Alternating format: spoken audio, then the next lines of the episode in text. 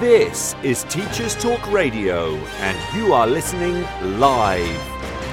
Hello, and welcome to the Late Late Show on Thursday, the 18th of May. I'm your host, Paul Hazzard, and on tonight's show, I take an in depth look at alternative provision, or AEP, as we call it here in Northern Ireland. Joining me to guide us through this thorny nitty gritty is lead practitioner for behaviour, Shazad Ali. This is Teachers Talk Radio, and you are listening live. Tune in live at ttradio.org or to join in the conversation, download the Podbean app and search Teachers Talk Radio. Follow the hashtag TTRadio. Tune in, talk it out with Teachers Talk Radio.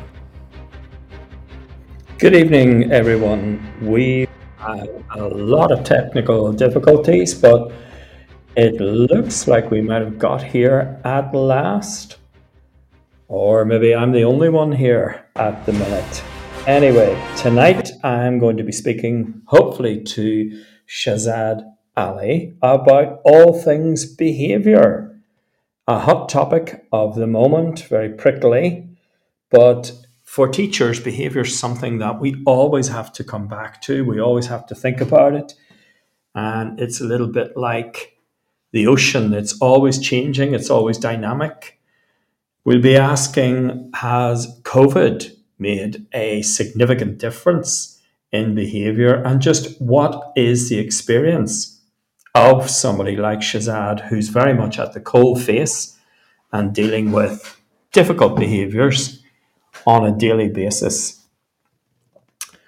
Um, so, if you have any questions uh, or if you have any comments or experiences yourself around behavior, please put them into the chat now and we'll get them all lined up for when Shazad does manage to get joined, which I hope is very soon. There's no sign of him yet but I'm sure he's trying hard. So we'll be asking things like um, what is behaviour? And what kind of behaviour do teachers need? I know when I was a young teacher and you went for job interviews, one of the things you always got asked was uh, a behaviour question, as we used to say. And I remember coming up with the line, uh, something similar to, you know, in order for teaching and learning to happen, there has to be good behavior. Ah, there's Shazad now. Can you hear me, Shazad? How are you? Hi, Paul. Can you hear me? At last, we managed wow. to cut through. Thank you very much for your patience there. No, no problem at all. Good to hear you. Good to hear you. So, Shazad, you work in behavior. You're a lead in um, a school for behavior. Tell us a little about how you got to where you're at now. So, um, I'm currently employed by Bradford Academy. Um, the school is based in a really deprived area in Bradford. Um, so, my journey started at the school in 2017 um, as a volunteer. I was just really interested in working with young people, especially from the district, um, and being able to give something back to the young people. So I wanted to see what it's like in a school setting. Uh, so I was remember applying um, as a volunteer to kind of get a feel of what the school's like. Um, four weeks into the in, into the volunteering, there was a position available for a learning support assistant. Um, applied, and then it was my journey started from there as a learning support assistant. Um, from there, I moved on to working in our off-site provision um, with young people. Um, it was back end of the year. Then I applied for a pastoral job. So the pastoral job for being like, in essence, was a head of year responsibility um, mm-hmm. for the year group of year nine, then year ten. Uh, then I moved on with them into year eleven. Um, and then I was also appointed for a lead practitioner for behaviour. So I had the opportunity to then teach uh, new staff about uh, strategies and techniques and how to manage behavior. Um, mm-hmm. So my journey at the academy since 2017 has been a progressive journey, but I've managed to be able to see uh, the full end of behaviour. Um, 18 months ago, I uh, applied for our on site lead alternative provision manager, uh, and I was successfully appointed in that role. Uh, and ever so since then, it's just been a journey that we've had at the academy. Um, and yeah, it's been it's been really interesting because I've seen behaviour from where behaviour starts from and where the whole managing a year group and then looking at learners who need more support. Mm-hmm. Yeah, yeah. So, as a lead practitioner for behaviour, what's your job like then? You know, on a day to day basis, um, what's kind of the shape of your day and what would happen? So, at the moment, my, my responsibilities are that I'm the lead for the alternative provision, uh, which is the on site. So, we have we're, we're probably amongst the very few schools in Bradford that have this. Um, I mean, predominantly many schools um, up and down the country use the alternative provision route, which is normally your PRUs uh, or external agencies. But Bradford Academy, uh, three years ago, decided to invest uh, in an on site alternative provision to provide support for their young people. Um, so, in essence, instead of sending learners out, we then provide the support internally. So, my role involves the day to day responsibility of managing the provision. Uh, we have a team of six people, very skilled people. Um, we have teaching staff, learning support assistants, and then we also have young 27 young people who we provide the day to day wraparound support for them young people um, at the academy. And all the learners that access our reset provision, which is what our alternative provision is called, are all the learners who access Bradford Academy but need additional support. So let me understand this then, Shazad. You take children out of the school and you bring them into your alternative provision, which is on the same site, is it? It's literally five steps away from the main school. Okay, yeah. So it's a really inclusive provision that we've got. Um, mm-hmm. It was a, a, two million pound build at the time. Um, it was designed with the uh, it was designed with the approach of having a trauma informed approach, making the building feel inclusive, making everyone feel that they've got their own space, but at the same time making the building feel where it becomes a, a feeling of belonging to the people. So we're literally it's on the site and it's five steps away from the, from the main school itself. However, we also access the school at any given time. Okay, yeah. And did I hear you say there you have a two million pound build? Yeah, that's right. Uh, it was um, this is why it's, it's um, when I when I explain this to people and um, and I've spoken about this in the past. It's like a big investment, but one of the one of the reasons why I love working at Bradford Academy is the fact that the school's really inclusive. Um, it it believes in the young people. It believes in giving second chances to the young people. And, and, and I guess to be honest with you, the way the behaviour is up and down the country, it's a really good support mechanism that we've got to have this alternative provision. Yeah, well, in a minute, maybe we'll look at behaviour, you know, in, in, yep. in the broader sense up and down the mm. country, as you say. But uh, I suppose then two things maybe strike me uh, about your setup there. One is, um, you know, is there any sense then of, of, you know, the children who are in alternative provision with you, is there any sense of either privilege or stigma? I mean, they're sitting in a two million pound building. Uh, you know that that seems pretty luxurious to me listening to you. Is there a sense of privilege or is there a sense of you know being ostracized or you know being kind of shoved away? What it says is the most the learners who present the most difficult behavior are those learners who still won't be forgotten about and it will promote it will show that the school will continue to invest in those young people it is easy for a school to look down the route of a permanent exclusion but then you have an issue which becomes a district problem where you've got a young person who now has been permanently excluded from an educational setting. But having a provision like this on site will provide another opportunity for a young person. Um, the whole purpose of an alternative provision and the definition that is provided to all schools with regards to alternative provision is to provide a provision to young people so that they are able to reintegrate back into mainstream. So our our alternative provision is really inclusive because we get to use the mainstream settings. We allow our learners to go in for lunches. We allow them to access school for an hour, two hours, even half a day. So we what we're trying to say to people out there is that we will not forget about our young learners. We will give them a second opportunity, but we will upskill them with the issues that they were struggling with in the mainstream setting. So whether mm-hmm. they were struggling in a classroom with 30 learners and now they're coming to our small provision where now you've only got eight learners, closing the barriers to learning, providing them with the confidence and the self-esteem, and then integrating them back into mainstream.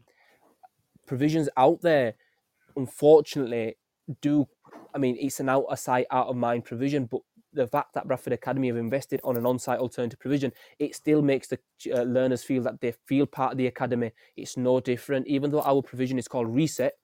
Uh, Reset's an acronym and it stands for something, but allowing our learners to also be in this provision give them the opportunity to reintegrate back in as well. Tell us then, Shazad, what does Reset stand for? So this is something I'm really passionate about. Um, reset, we've given it a purpose, we've given it a name. Um, so mm-hmm. Reset is a model uh, and the whole, like I said, the whole purpose of an alternative provision is that you need to reintegrate learners back into mainstream. So the reset, the R stands for respite. So we know that learners, when they come into our provision, we need to provide a bit of respite for the learners. And we normally use this phase from zero to six weeks, where we take them away from the mainstream setting and we allow them to come to our place. Allow them to be familiar with staff, allow them to be familiar with the setting, and allow them to be familiar with other learners. Then we move on to the E, which is encourage. And what we do during this phase, which is normally six to 12 weeks, is we begin to build up confidence, build up self esteem, begin to make the learners feel that they are valued. Then we move on to the S, which is standards. And again, it's making sure we've got the basics, the, the uniform, the data moving around with regards to the lessons, um, making sure our work is up to scratch. It's all about the standards, how we then incorporate standards so we're able to integrate back into mainstream. That's normally between 12 to 18 weeks. Then we move on to the E, which is equip. And this is where we begin to start closing barriers to learning. So if a learner was struggling in a classroom setting, this is now we begin to start beginning to tighten up the issues which the learners were demonstrating in the mainstream setting, and we begin to provide the wraparound support. And then we move on to the T, which is normally the 24 to 30 week stage, which is called transition. And this is where we come to the end of the learner's time in the reset provision and we look to reintegrate the learner back into mainstream. So it's a model, it's an acronym, it's powerful, and it's it's uh, give the provision a purpose. Yeah. Mm-hmm. Yeah, that sounds very comprehensive. Yeah. I wonder for a minute, could, could we be clear on behavior? Because, you know, behavior is a very much a, a broad term. It's all encompassing, you know, it runs the gamut of, yeah. you know, inattention, rudeness, cheek, disrespect, uh, right through maybe, you know, vulgarity, insult, mm. threat, uh, unruliness, damage, and so on. And, you know, th- there's really no magic wand to kind of cast a spell over all behavior and just have wonderful pupils sitting in front of us. So, what is behavior then? Well, if you if you're looking for a word, uh, behavior is communication. Um, mm-hmm. Staff in the reset building are all trained around trauma informed, so we uh, we believe that behavior is communication. We don't believe that a child will behave in a way without there being a reason. We believe that this is a way of their, them communicating with us. We then do not uh, the approaches that we apply. We look to de-escalate a situation through verbally, maybe through our body language, we allow the learners to speak to us uh, openly so that they're able to feel as though they've got the relationship with us and that's a key term is relationships uh, and we believe that having and forming strong relationships, especially with the young learners that we work with at bradford academy it's all about the relationships making sure the mm-hmm. relationships are strong making sure we listen to our young people and giving them the opportunity to feel valued as well so our motto at the academy is known valued, understood, and guided. And that's really powerful. We promote that. We get to know our learners, we value them, and we also make sure that they're understood. But the most important part is that we guide them as well at the same time. Mm-hmm. Yeah. So, what are some of the you know the typical things that are maybe going wrong for these children? Then, what's what's happening? Them, you say, you know, you know that they behave this way because something's happened. What might it be going wrong for them? I think what you've got to look at, and, and, and this is the, where the reset provisions a blended approach. So we have young people who were the risk of permanent exclusion. So they've gone through all the support in school and now they're presenting behavior which is unmanageable. We also support learners who are school refusers. We also support learners who have experienced mental health or trauma. So, because we have a variety of learners who express a variety of needs, each learner is unique in their own way. So, there it's them presenting to us the issues that they're going through, and it's either something that they've experienced in childhood, it's either something that they've experienced in a mainstream setting, mm-hmm. whether it's in a classroom setting. But having an opportunity like this in the reset provision give them gives us the opportunity as first to get to know our learners really, really well. Sometimes our learners really flourish in being in a small environment. I mean, sometimes being in a classroom of 30, uh, 30 learners can be really overwhelming. But being in a smaller setting with eight learners and two members of staff, they may feel more valued, maybe feel more confident. And this is some of the stuff that we apply and some of the support that we apply to our learners in, in this setting. Um, I don't, I don't, I mean, the staff are always known about this that we know that sometimes learners are going to get it wrong in the provision. Uh, we know that if we apply the policy, which is obviously the behaviour policy, it's, we have a, an adapted approach. If we was to apply the policy, it wouldn't work. So, what is the approach that we use with these young people? It's the relationships and it's making sure that they're valued in the organisation. Mm-hmm. Yeah. And, and what's the difference then between, you know, you and your team doing that in alternative provision and teachers doing that in the classroom? Why, why can teachers not do what you're doing? I think that's a really interesting question. I think it's because of the demand of uh, the learners that are, are, are in the school setting. I think schools are really oversubscribed at this moment in time, especially in the Bradford district. I think schools were at a time when there used to be 20 learners in a classroom, then it increased to 25. Now some school settings are in a stage where there's they've got literally learners out of the door. So because we've had the increase in learners, it becomes difficult for the member of staff then to either they're teaching or it's behaviour management. But we have the opportunity to take the learner away from a classroom of 30 and give them the one-to-one support and i think that's where we come uh, that's that's a strong point of the academy um, I mean, one of the questions that I was presented with previously was that if a young learner is able to do this and they're successfully in your provision, then how do you remodel it with the member of staff when they go back into mainstream? Yeah. And one of the most, uh, one of the things that we also provide is we provide an exit strategy. So when the learner are with, is with us for 24 to 30 weeks, we provide a, a, thorough document which we give out to the members of staff to say these are the strategies that are worked with the young people. For example, this young man prefers to sit at the front. This young man prefers for once you have told the class what they need to do, then please can you go speak to this young man in person to just encourage him or just to see if he's on track. We have the capacity to do that. And also we've got the time where I believe teaching staff at this moment in time don't have the time whether they're inundated with admin work, marking, um, or it's the pressure of meetings or meeting deadlines. And I think that's becoming t- difficult. And it's it's also the workload on teaching staff, not just in at the academy, but many schools up and down the, the country. Yeah, I understand all that. Yeah, I'm just wondering. You know, I'm just wondering. Um, is, is it not really incumbent on teachers to teach in the context of a relationship with their children? Do they not need, you know, to put relationship first before, you know, teaching and learning? And I understand you talk about numbers, but you know, is that not absolutely crucial that the teacher has a, you know, a really grounded relationship with the class before they can teach well? I think I 100% I really agree with that. Um, I think relationships are the foundation of any any positive classroom. However, I also believe that many members of staff will also have the additional pressure to make sure that they're forming, uh, sorry, making sure that they're meeting um, expectations with regards to uh, um, grades, making sure learners have the have met the deadlines. Uh, what I'm trying to say with this is, is every school's different. Some schools will have learners who come from really difficult backgrounds. Um, some learners who are not as academically smarter than other school settings, but it's about the school culture, it's about the school vision. Uh, it's about the school saying that okay, we understand that this young person might not be academically smarter than some of the other learners, but we as a school will make sure we form strong relationships. And it's a bit of a sad state of affair to say that we will always judge young people on their grades or their GCSEs. And one of the reasons why I love working in alternative provision is to say, well, this young person now who was really had low self esteem, who didn't like coming to school, maybe he or she didn't get the grade, but this young person now actually feels really good about themselves. We can actually send this young person out in the community who's grown in confidence. But unfortunately, we live in a world where we measure people by numbers.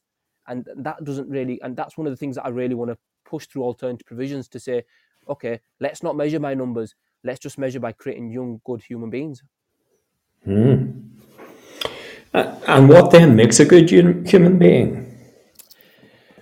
It's having the right moral compass. It's also having the right uh, principles and having the right morals in life. Uh, kindness, being generous, uh, polite, respectful, loving, caring. These are just some of the stuff that we promote. Um, making sure that you know we're respectful to staff and students, to our environment, and and this is kind of modeled through staff through our behavior because the young people look up to the adults for them to be role models. So staff this is something that we promote at the academy through the reset provision that we make sure we do this. And it might be that a child doesn't get it today might not get it tomorrow but as long as you plant the seed now somewhere eventually the young person will begin to think right this is who i want to be or this is how i want to be moving forward. Yeah. Mm-hmm. yeah so you know I wasn't a maths teacher, Shazad, so I'm trying to count your months really quickly there. But, you know, these children are out in alternative provision with you for quite a quite a time before they're reintegrated. Yeah. Mm-hmm. Go ahead. Yeah. So it, it varies on a, a child specifically. So yeah, it doesn't necessarily because they're 39 weeks in an academic year. It doesn't necessarily mean that a child will be with us for the full 30 weeks of that calendar year.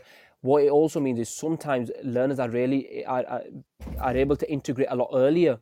Some learners mm-hmm. are able to integrate at an earlier stage. It all depends on the on the young person. So we've previously we've had young people who have integrated within the first six months. We've had young people who have integrated within the first six weeks. We've had similar learners who need longer than the 30 week transition. So it's not a one size fits all. And I really enjoy, I really like this model because the model gives us a template to follow, but also at the same time, it allows the learners to be able to flourish while they're in this provision as well. Yeah. Mm-hmm. Yeah. And and then what about children going back in? Do you know? Do they all succeed? Do they have relapses? What happens? Because surely the places in your alternative provision are, are limited. What happens there? so yeah, we, we have a capacity of 24 learners. Uh, when we obviously divide that by the staff, it's two members of staff to eight learners in a classroom setting. What mm-hmm. we do come across is so we have reintegrated some learners, and some learners have been successful, and some learners have not been successful.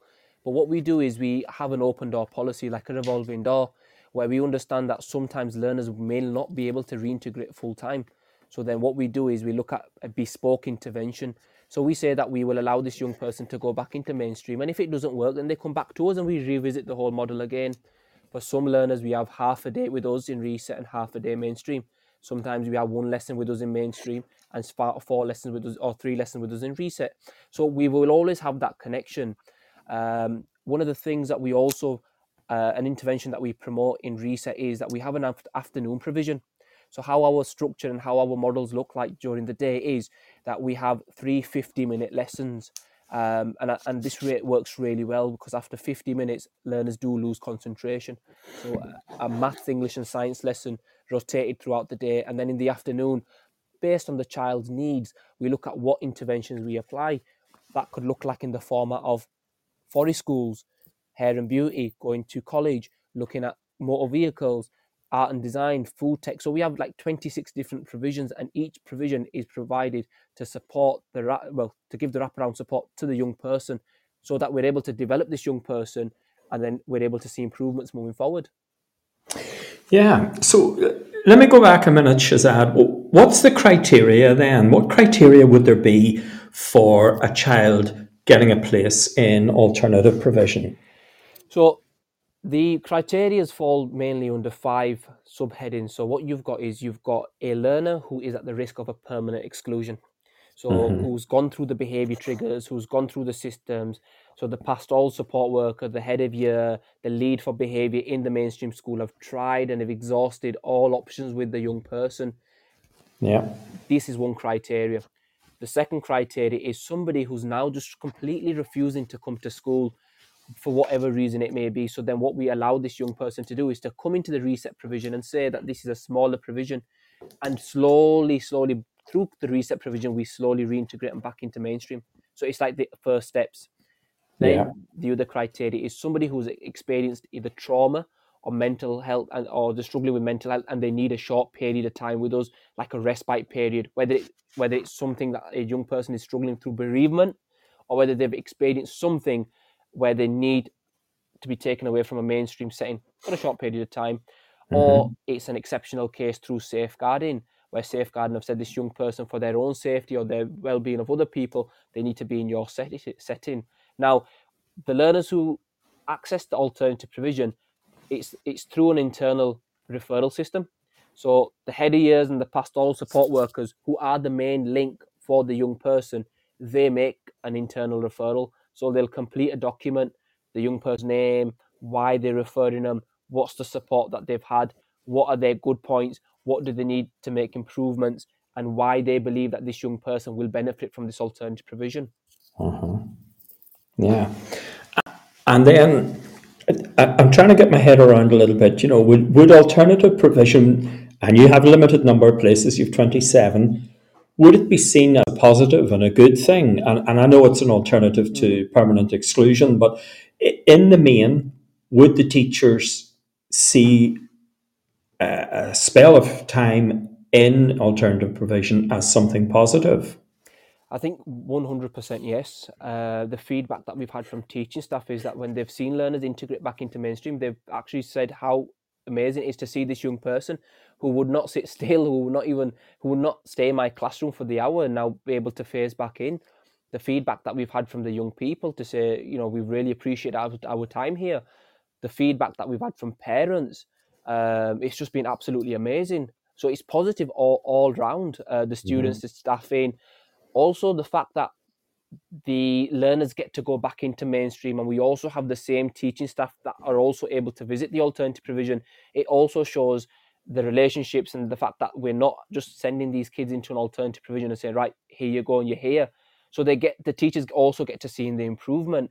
Um, and then when we reintegrate the learners back in, it's also done really strategically. Who, the, which class the learner's going into, which member of staff's class is going into. Um, mm-hmm. and, the, and, and the feedback that we've had is the alternative provision is is a strength of the academy. Uh, the relationships that learners have with staff there, and the learners who access the provision, it's a strong point for the academy. Yeah, yeah. And, and is it fair to say they're probably mostly, you know, pupils that are further through the school? They're they're older pupils. It's a it's a mix really. Um, yeah. So we tend to not take any learners in year seven as it's their first year in the school. Mm-hmm. Um, so we allow them to to see how it would be at the beginning of year eight at least. Uh, so we tend tend to take learners predominantly in year nine, year 10, and year 11, with some exception to year eight learners. Mm-hmm. Uh, and then we form three classes. So we form a year 11 class, a year 10 class, a year nine class, but with the exception of maybe one or two year eights in there. Um, because the classes are smaller, then we what we do is we provide a lot uh, provide a lot more scaffolding with regards to the work. We have 3 mm-hmm. classrooms uh, a lot bigger than what a normal classroom setting would be like. But we also then have a smaller classroom where we then mm. take out learners from each classroom and, pro- and provide them with a member of staff in a smaller setting. So having having the capacity within the reset building, it becomes really, really important for their education as well. So they they feel confident in this setting. Yeah. Mm-hmm. Yeah. I, am interested in, in this business of, you know, uh, teachers and you know maybe yourself what what's the relationship between yourself and the teachers in you know the main school the main building it's really positive um, yeah it's really really positive um, the reason being is the staff are really invested in the whole alternative provision um, it was difficult it's difficult with regards to alternative provision in general because the the misconception that you've got there and the label that you've got there with alternative provision is that it, it's a place where naughty people go, naughty young people go, and it's it's a stigma that will always stick with alternative provision. And as time's gone on, what we've tried to do is change the alternative provision and and label it as an alternative educational provision, which we still want to make people out there trust us with regards to we are just providing an educational provision for these young people. It's slightly adapted. So the staff are invested in this and they understand that this is a right thing for the young people. Our relationship with the mainstream staff is, is really strong because the interventions that we access in mainstream, staff are more than happy to take those learners back in and say, right, okay, we will give them a second opportunity. Yeah. Mm-hmm. And, you know, do you have to do any like kind of restorative work or, or anything like that? Because you know teachers are human. Um, they're well educated. Uh, behavior can definitely go awry and teachers do get hurt. They get wounded. Uh, and they get wounded by individual children you know who may end up with you in alternative mm. provision and some of that damage and that wounding can be very painful very hurtful and you know i'm just wondering then is it difficult for some teachers to receive children back into mainstream? And do you do anything to try and mediate that? Yeah, most definitely. Um, restorative justice and restorative approaches is, is one of the things which um, was my kind of st- strong point as being a lead practitioner for behaviour. Um, and we, again, Bradford Academy is, is situated in a very deprived community where we know that the, the, the rates of permanent exclusion, the rates of suspension are really high.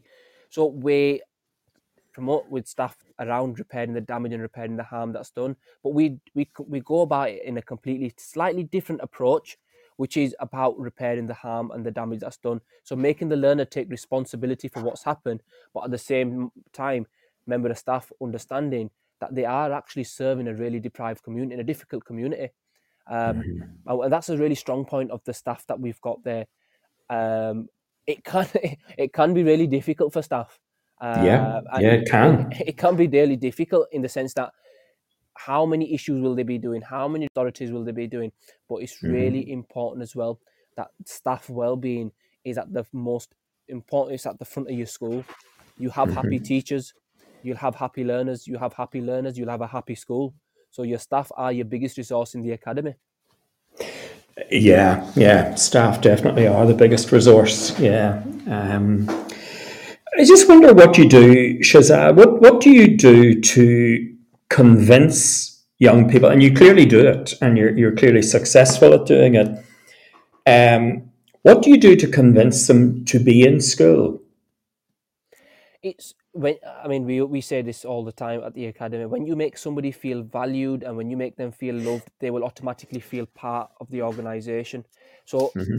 when a child is demonstrating this type of behavior in a mainstream setting where it's totally showing totally disengagement, for me, that's demonstrating to me that this young person has no affiliation with the academy, doesn't want to be there for whatever reason it is.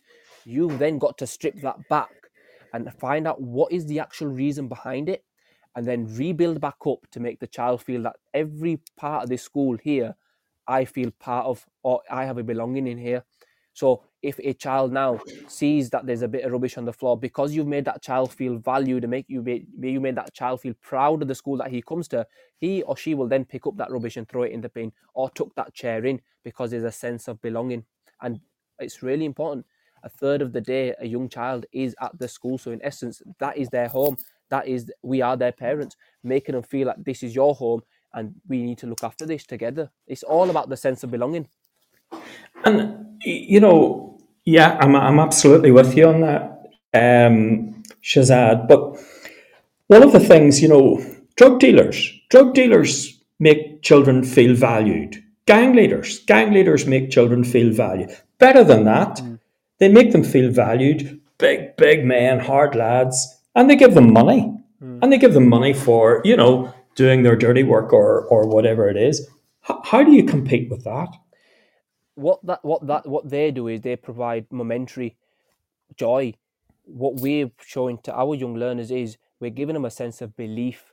We're showing them the long term plan. Um, I mean, a case study that comes to, to mind, which was a young of a young person who was going through similar stages, but he was a young person who was totally disengaged in school, was somebody who was referred to us with regards to he may be exploited to X, Y, and Z. And we had to work with this young man, and it was an exemplary. It was it was it was a really difficult case to be working with. This young man left with eleven qualifications. This young man at this moment in time is studying motor vehicles and it, it's a success story within itself. He was somebody who was open up to all sorts of stuff out there in the community, but now this young man now has has turned his life around, and it's one example like this which we then can promote to many young people that come through our doors. If this young man can turn it around in his life while he was in year eleven, look at the chances that you've got here, and it's that sense of belief again. Um, a, a, a young person may not like to do maths. He may feel as though just because he cannot add up, he feels useless or he doesn't he feel like inadequate. But again, there's ways in how you can make that child feel a sense of belonging. Yeah, absolutely. Yeah. Mm-hmm. So basically, the, the, the key is to allow them or demonstrate ways in which children can value themselves. Yep. 100%. Yeah. Yeah. Excellent work, but not easy work. No, it's not easy work. I tell I tell I tell staff today, the day you plant the seed is not the day you're going to see it grow. It may take time. I like that metaphor. and, it, and it, will take will take time. But what we don't do as staff is we don't lose hope. We continue, mm-hmm. and some days, some days sooner or later, uh, you'll see you'll see your hard work pay off, and never never be disheartened. It can be really difficult, and I mean this is one of the things that I was talking about uh, to to people who I meet in the alternative educational world is. Um, sometimes you apply the support sometimes you will go above and beyond and there will be setbacks. There will always be setbacks. You'll think yeah. to yourself well i'm giving this young man a chance. He's taking it. And the next minute the moment i look away he's done something wrong again. But you don't lose hope. Of never course. never lose hope. Many mm. people have walked family members have walked away from the young person's life. You don't walk away from that member you don't walk away from that young person and they will remember you um, we're teachers we're educators and we will come across young people um, who have left school and they will still see us out in the community or at the shopping markets and they will say sir and it's that it's that level of respect that they've got. They will call you by sir regardless of how many years are apart. Um, but it's, it's what you've shown it's what you've demonstrated. Uh, and that's something that I think the uh, alternative provisions are it's a strong point of the uh, alternative provisions out there in the UK. Yeah, mm-hmm. Yeah. I wonder what's your view on you know, shall we call it pop culture? You know, like uh, rappers and things like that, and there's a lot of controversy at the minute about some of their lyrics, mm. uh, their videos, and their lifestyles, and just this contempt for wealth and burning money and crashing Ferraris and things. And they would very much send out a message that uh, a certain type of young boy should not be involved in school. School's useless, does you no good. Yeah. You know, come over, join us. Hmm. Um, and they kind of tempt them. What, what's your view on that kind of culture and, you know, how popular it is and, and what it what it does? I think the sad state of affairs is that young people are exposed to this um, on a mass scale, whether it's on the TV, on the iPads, or even on the mobile phone, or what they see within in, in, in around their community. And it's very difficult as time is going on. More and more young people and younger and younger people are exposed to this. Yeah. They will look to this, and it's going back to my point I made earlier. They will look to this because they see this as this is a sense of belonging. This is what people will affiliate with being cool. This is what people will think this is who they need to be. When they come into your school setting, it's really important that you also promote as your culture that working hard and turning up to school every single day and giving it your 100% is also seen as cool.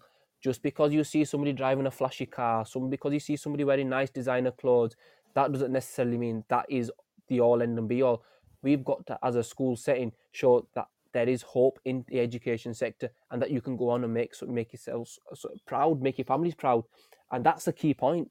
Uh, it, become, it becomes really difficult. Uh, one of the things that we use is we use external agencies who come in to work with the alternative provision. Some of the some people who are able to share their experiences to say that we went down this track, we ended up in prison, or we ended up in a life of crime, and we don't want you to do this and that that's really it, it relates back to our learners where they're able to see a live example of right guys you don't want to do what i did um, I, I, mean i use quite a few agencies who do this and it's really effective with our young people and the feedback that i get is sir you know what I, I see you know i hear from people saying it but now i've actually seen a live example i don't want to go down that route and that's a re- that's a reality check for many of our young learners. And the more the alternative provisions are able to reach out to external agencies, that are able to get guest speakers come in, the better it is.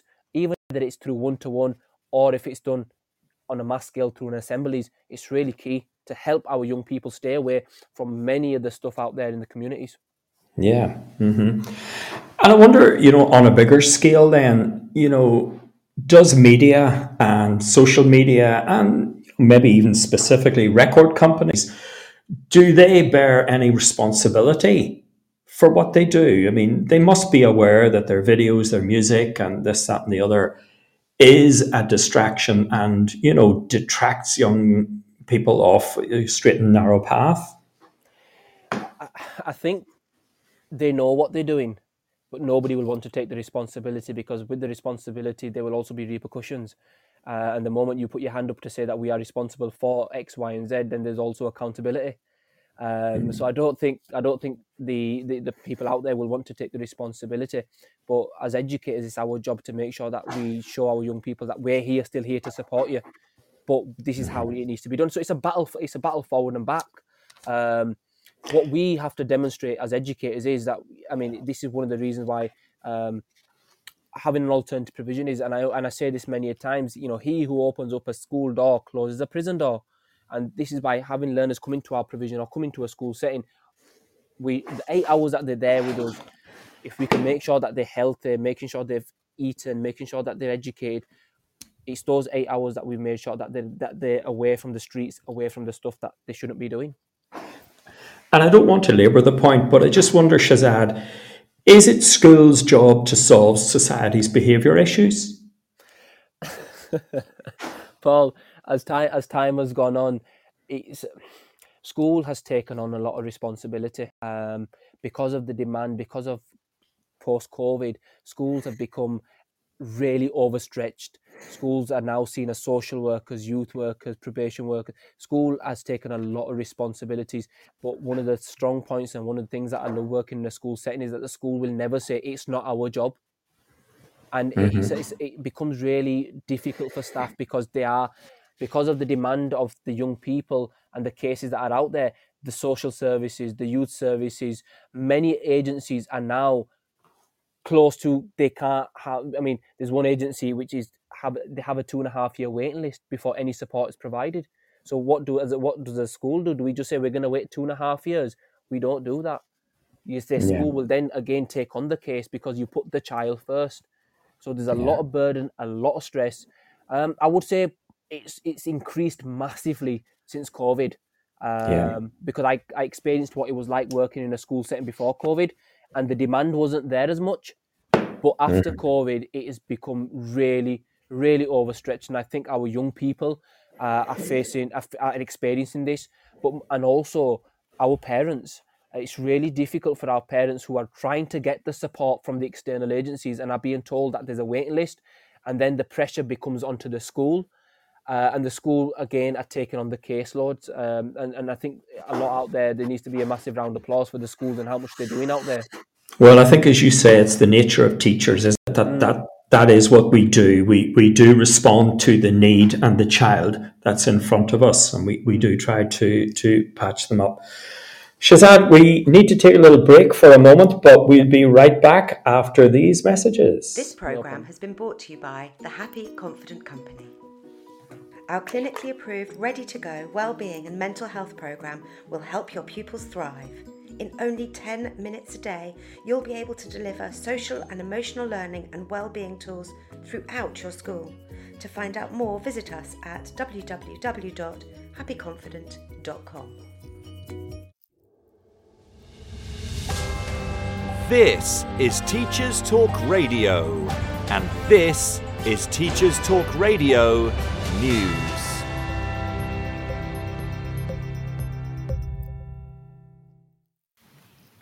SATs have made the news again as many media outlets report on allegations that children were distraught after the reading paper. The BBC website reports that parents and teachers of Year 6 pupils said the paper was difficult and that it had left some pupils in tears. In response to concerns, the Department for Education said it worked to ensure that all tests are appropriate. Whilst some parents took to social media to highlight concerns, a few also acknowledged that the tests might be good in a way to have some kind of tests before GCSE, but the schools in general are under too much pressure to perform well. Copies of the test paper cannot be published until all pupils in Year 6 have had the chance to take it. Sarah Hannafin, Head of Policy for the National Association of Head Teachers, said the union was very concerned about the paper and it would be raising concerns with the Standards and Testing Agency. In Scotland, Edinburgh University students have criticised the institution's response to a marking boycott. According to BBC News, students fear their work will not be read as the university plans to continue awarding degrees without necessary expertise to cope with the UK wide industrial action. The marking boycott is part of the latest phase of industrial action by members of the University and College Union at 145 institutions across the UK. Union members are refusing to undertake marking duties and assessment related work. In response, universities are considering a number of measures, including changing marking guidelines and basing final grades on work already submitted. Many students have expressed sympathy towards staff, but also frustration that industrial action has had little impact on anyone but students, as universities have not reopened negotiations. The University of Edinburgh said it has robust measures in place to reduce the impact of industrial action and that work, including dissertations, would be read. Schools Week comment on teacher burnout after a report from Wellbeing Service Education Support shows a quarter of leaders, teachers, and support staff said additional responsibilities were adding an, on average, on average 46 hours to their working week. 15% of staff said they were spending an extra 7 to 10 hours supporting pupils. The collapse in support services feeding into schools, including creaking mental health support and overwhelmed SEND services, has left schools and their staff struggling to cope. Geoff Barton, General Secretary of School Leaders Union ASCL, said schools had become the de facto and unofficial branch of social and healthcare services, but that a lack of training, resources, or capacity was putting staff under considerable workload stress. The most common additional responsibilities included offering pupils and colleagues emotional support and dealing with difficult pupil behaviour. More than one quarter of staff surveyed said they had prepared food for pupils who didn't have any, and 41% said they had purchased supplies such as pens, paper, and school bags. In the same YouGov survey, two thirds of school staff said public bodies such as CAMHS and social services had been unable to offer pupils support. Further details of the findings can be found on the Schools Week website. The Guardian reported on a proposal to recruit school leavers into healthcare service apprenticeships, which would allow tens of thousands of doctors and nurses to train on the job. The NHS workforce plan could see up to one in 10 doctors and one third of student nurses trained through this vocational path in coming years. The alternative route would circumvent the standard undergraduate or graduate route. The plans have been met with criticism by unions, but Amanda Pritchard, Chief Executive of NHS England, has been speaking to pupils at a North East Comprehensive School, where she encouraged pupils to earn while they learn and highlighted the 350 different roles available within the NHS. Finally, in Wales, the BBC reports that the increasing cost of food means school caterers are struggling to deliver on the Welsh Government plan for universal free school meals. The unit price was set with an assumption about possible cost increases, but Education Minister Jeremy Miles said the world has obviously moved on and a further review was needed. The current rate of around £2.90 per child in a primary school is being described as no longer viable, as price increases of 20% on items like milk, cheese, fruit, and vegetables take their toll. The Universal Free School Meals Plan is being rolled out in phases to all primary schools, although a target for every child in reception year 1 and year 2 to be offered a free school meal by April has been missed. The policy has been welcomed, but challenges needed to be acknowledged. This has been your Teachers Talk Radio News with Joe Fox.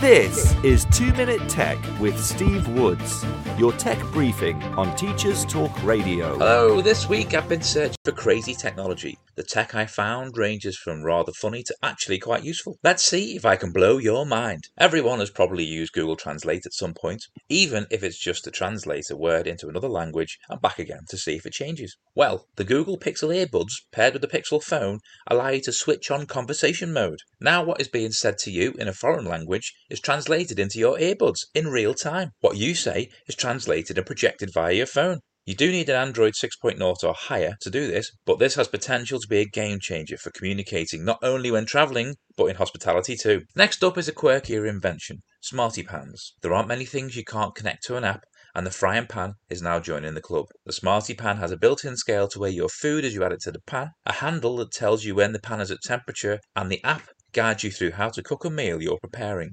Also, the nutritional content of your meal is calculated by the app. There's no advertised price for this pan yet, but keep your eyes peeled. It replaces a cookbook, reading the nutrition on a packet, and your kitchen scales, as long as you fry everything. My final crazy technology is the HushMe. This is an invention for those concerned about being overheard by others when talking on their phone or other connected devices. It works by muffling your voice so others can't hear you, keeping private conversations private. Genius, I hear you say. I need one so I can work during my commute. Before you break out the credit card, it is a rather chunky device you wrap around your whole head. I'd describe it as a pair of large headphones that connect to a cup to cover your mouth. At just over £180 and making you look like Darth Vader, you may want to do a bit of research first. Do you know of any crazy tech? Do you own any? As always, why not get in touch at TT Radio Official? I'm Steve Woods, and that was 2 Minute Tech. 2 Minute Tech with Steve Woods, your tech briefing on Teachers Talk Radio. This programme has been brought to you by the Happy Confident Company. Our clinically approved, ready to go wellbeing and mental health programme will help your pupils thrive.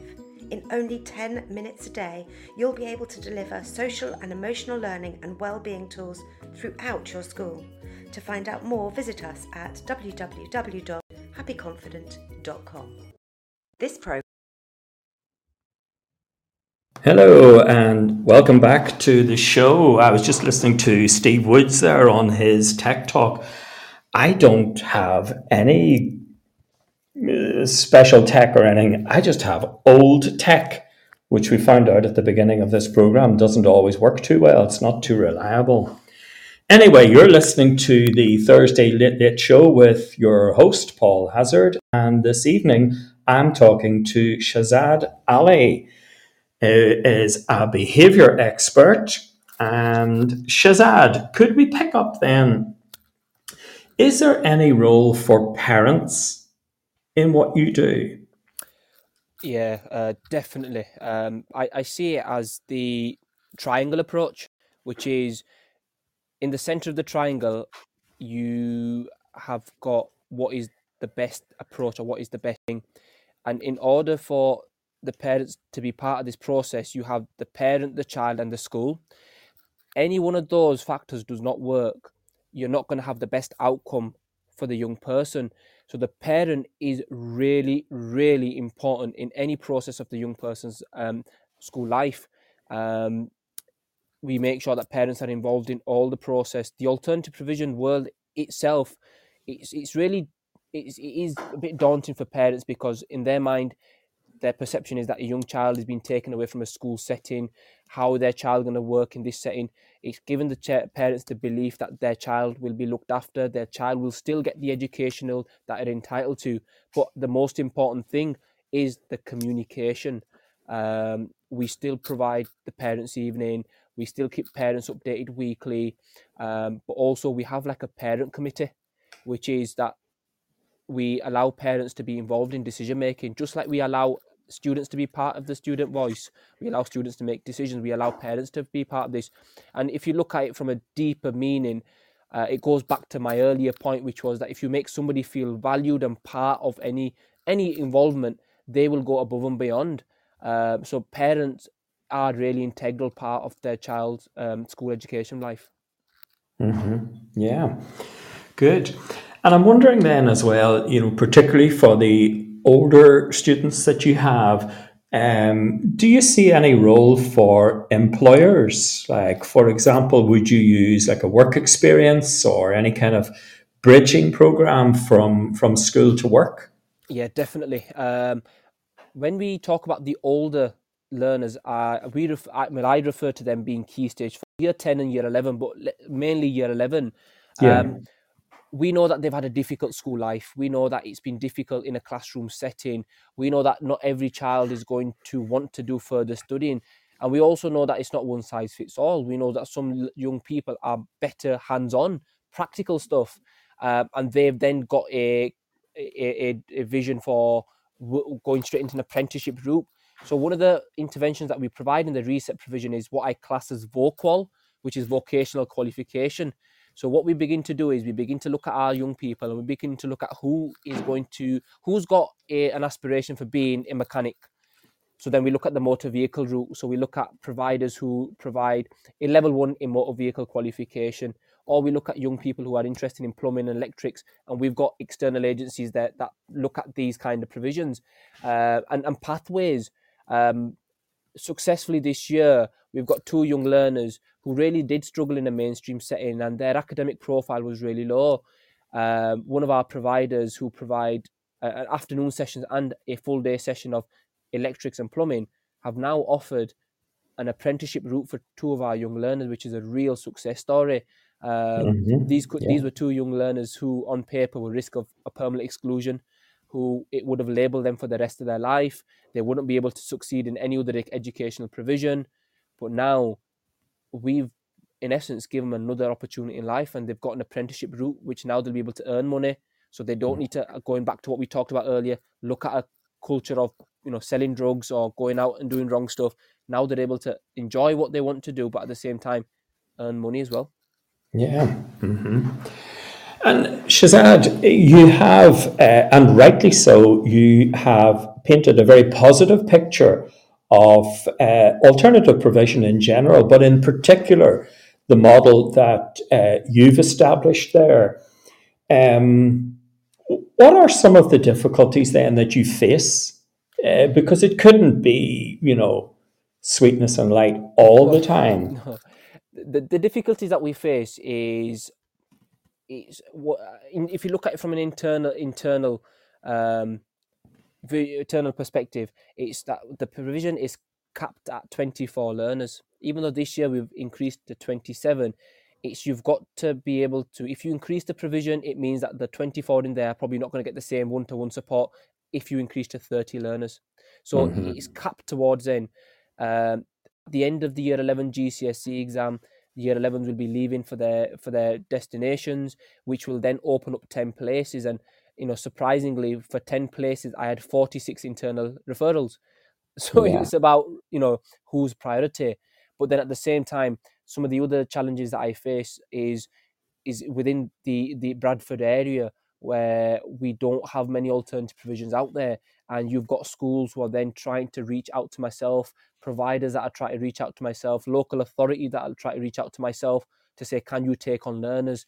And what we're trying to say to them is that we are an alternative provision that are trying to meet the needs of our own learners. Yeah. Um, with the, some of the mm-hmm. other challenges that we face is young learners who um, require an EHCP, an education healthcare plan, to provide them in a school in a school setting through additional support. Uh, and I've had educational psychologists who have come to our provision, and in essence, it, they say that we are a victim of our own sex, uh, our own success, and the fact that we are a walking EHCP, uh, which is nice to hear, but it's not what we want. We want mm-hmm. what is right for the child. Um, because what you don't want is you don't want the young child to spend their whole school life in alternative provision. You also want them to integrate back into mainstream. So it's the challenges that you get. Um, it's not all sunshine and rainbows. The same mm-hmm. child that's pleasant to you today may not be pleasant to you tomorrow. The same parent who was supportive today may not be supportive tomorrow. But mm the most important thing is that you understand why you are doing what you're doing. I say this to my staff if you love doing what you are doing, then it's not a job, it becomes a hobby. And you'll be hmm. here without me even saying anything to you. And that is why I mentioned earlier that staff are also your biggest resource. Um, we are, I mean, we promote a family culture amongst our learners, amongst our staff. We understand that some of the other challenges that we may face is if a staff member is not present, what do we do? By having a strong culture, everyone tucks in together. Um, you know we make we get the job done. Some of the other issues that you may face is finance. Um, it's it's expensive to run an alternative provision. Um, it is. It's really expensive because you're you know employing seven staff in a setting like this, uh, and then you're also reaching out to your external providers to provide, like for example, forest schools, hair and beauty, boxing sessions. So it's a lot of investment. Mm-hmm. Not every school has the capacity or has the budget to do so. But the reason that I love working at Bradford Academy is that every child matters and the school will always go above and beyond to make sure that they've invested in the young people, giving them a second chance. Yeah. Uh, Shazad, how would you fare in an Ofsted inspection? So, um, because we're not a external provider with an internal alternative provision, we still get graded with the overall picture with regards to behaviour and attitude in school. Uh, recently, okay, had, so any assessment would not be separate. No, it wouldn't be separate. Um, right. So we are in, we are internal. So if our school internally was graded good, then we would also be graded good. Vice versa, if we was graded requires improvement, then the school would also be required improvement with regards to behaviour and attitude. Sure. Um, so one of the feedbacks that we got from the Ofsted, which was recent, uh, when I say recent, it was the first week of January, uh, and the and the feedback that was given was the learners who are the risk of a permanent exclusion or present the most challenging behaviour are well supported in the reset provision. Goodness, um, you got more than one word. we got more than we got more than one word. So again, that's a reflection of the staff uh, who have gone gone above and beyond. Without without them, um, there would be no provision, and a, a, leader is only as strong as his team.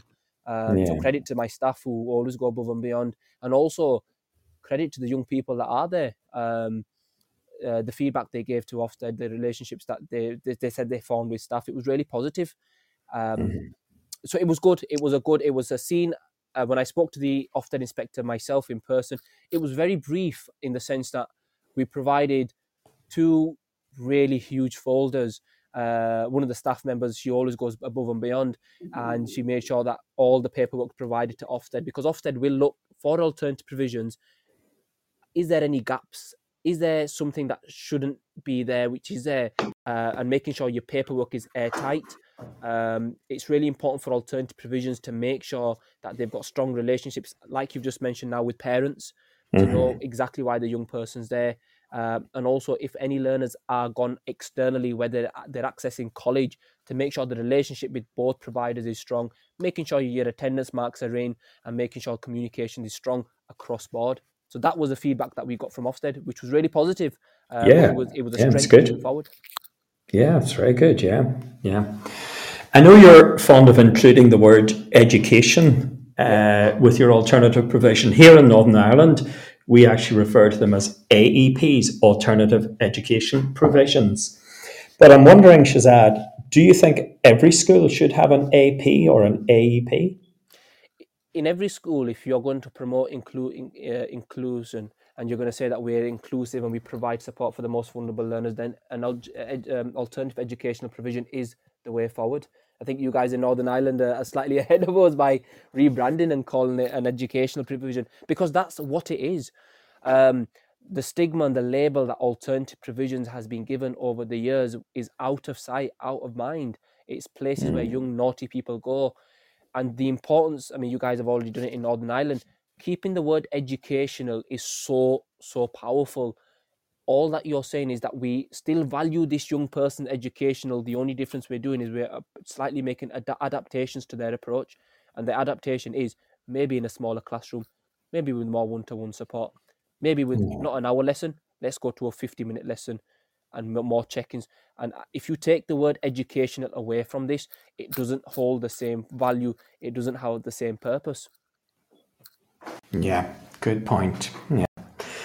Shazad, we're coming towards the end of our time, and uh, as is now traditional in this program, I always ask uh, if you had a magic wand and only one spell to cast, what would you do to make education significantly better for everybody?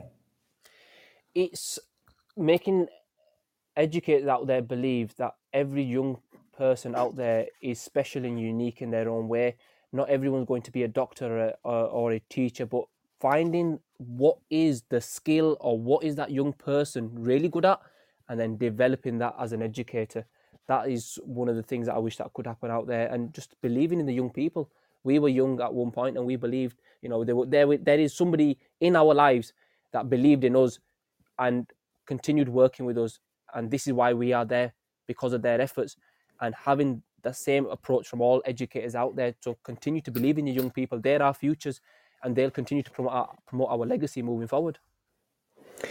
Shazad, your school and your students, your parents in Bradford are all very lucky to have you. Your enthusiasm, your knowledge, and your passion for what you do is absolutely infectious. It's been great having you as a guest, and I look forward maybe to having you a guest at some stage in the future. Shazad, thank you very much. Thank you. Thank you Join me next week for the second in a series of linked shows when I'll be talking to Dr. Aideen Slattery about how you can help your students pay better attention.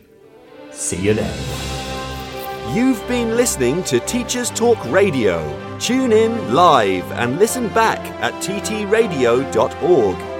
We look forward to hearing from you next time on Teachers Talk Radio.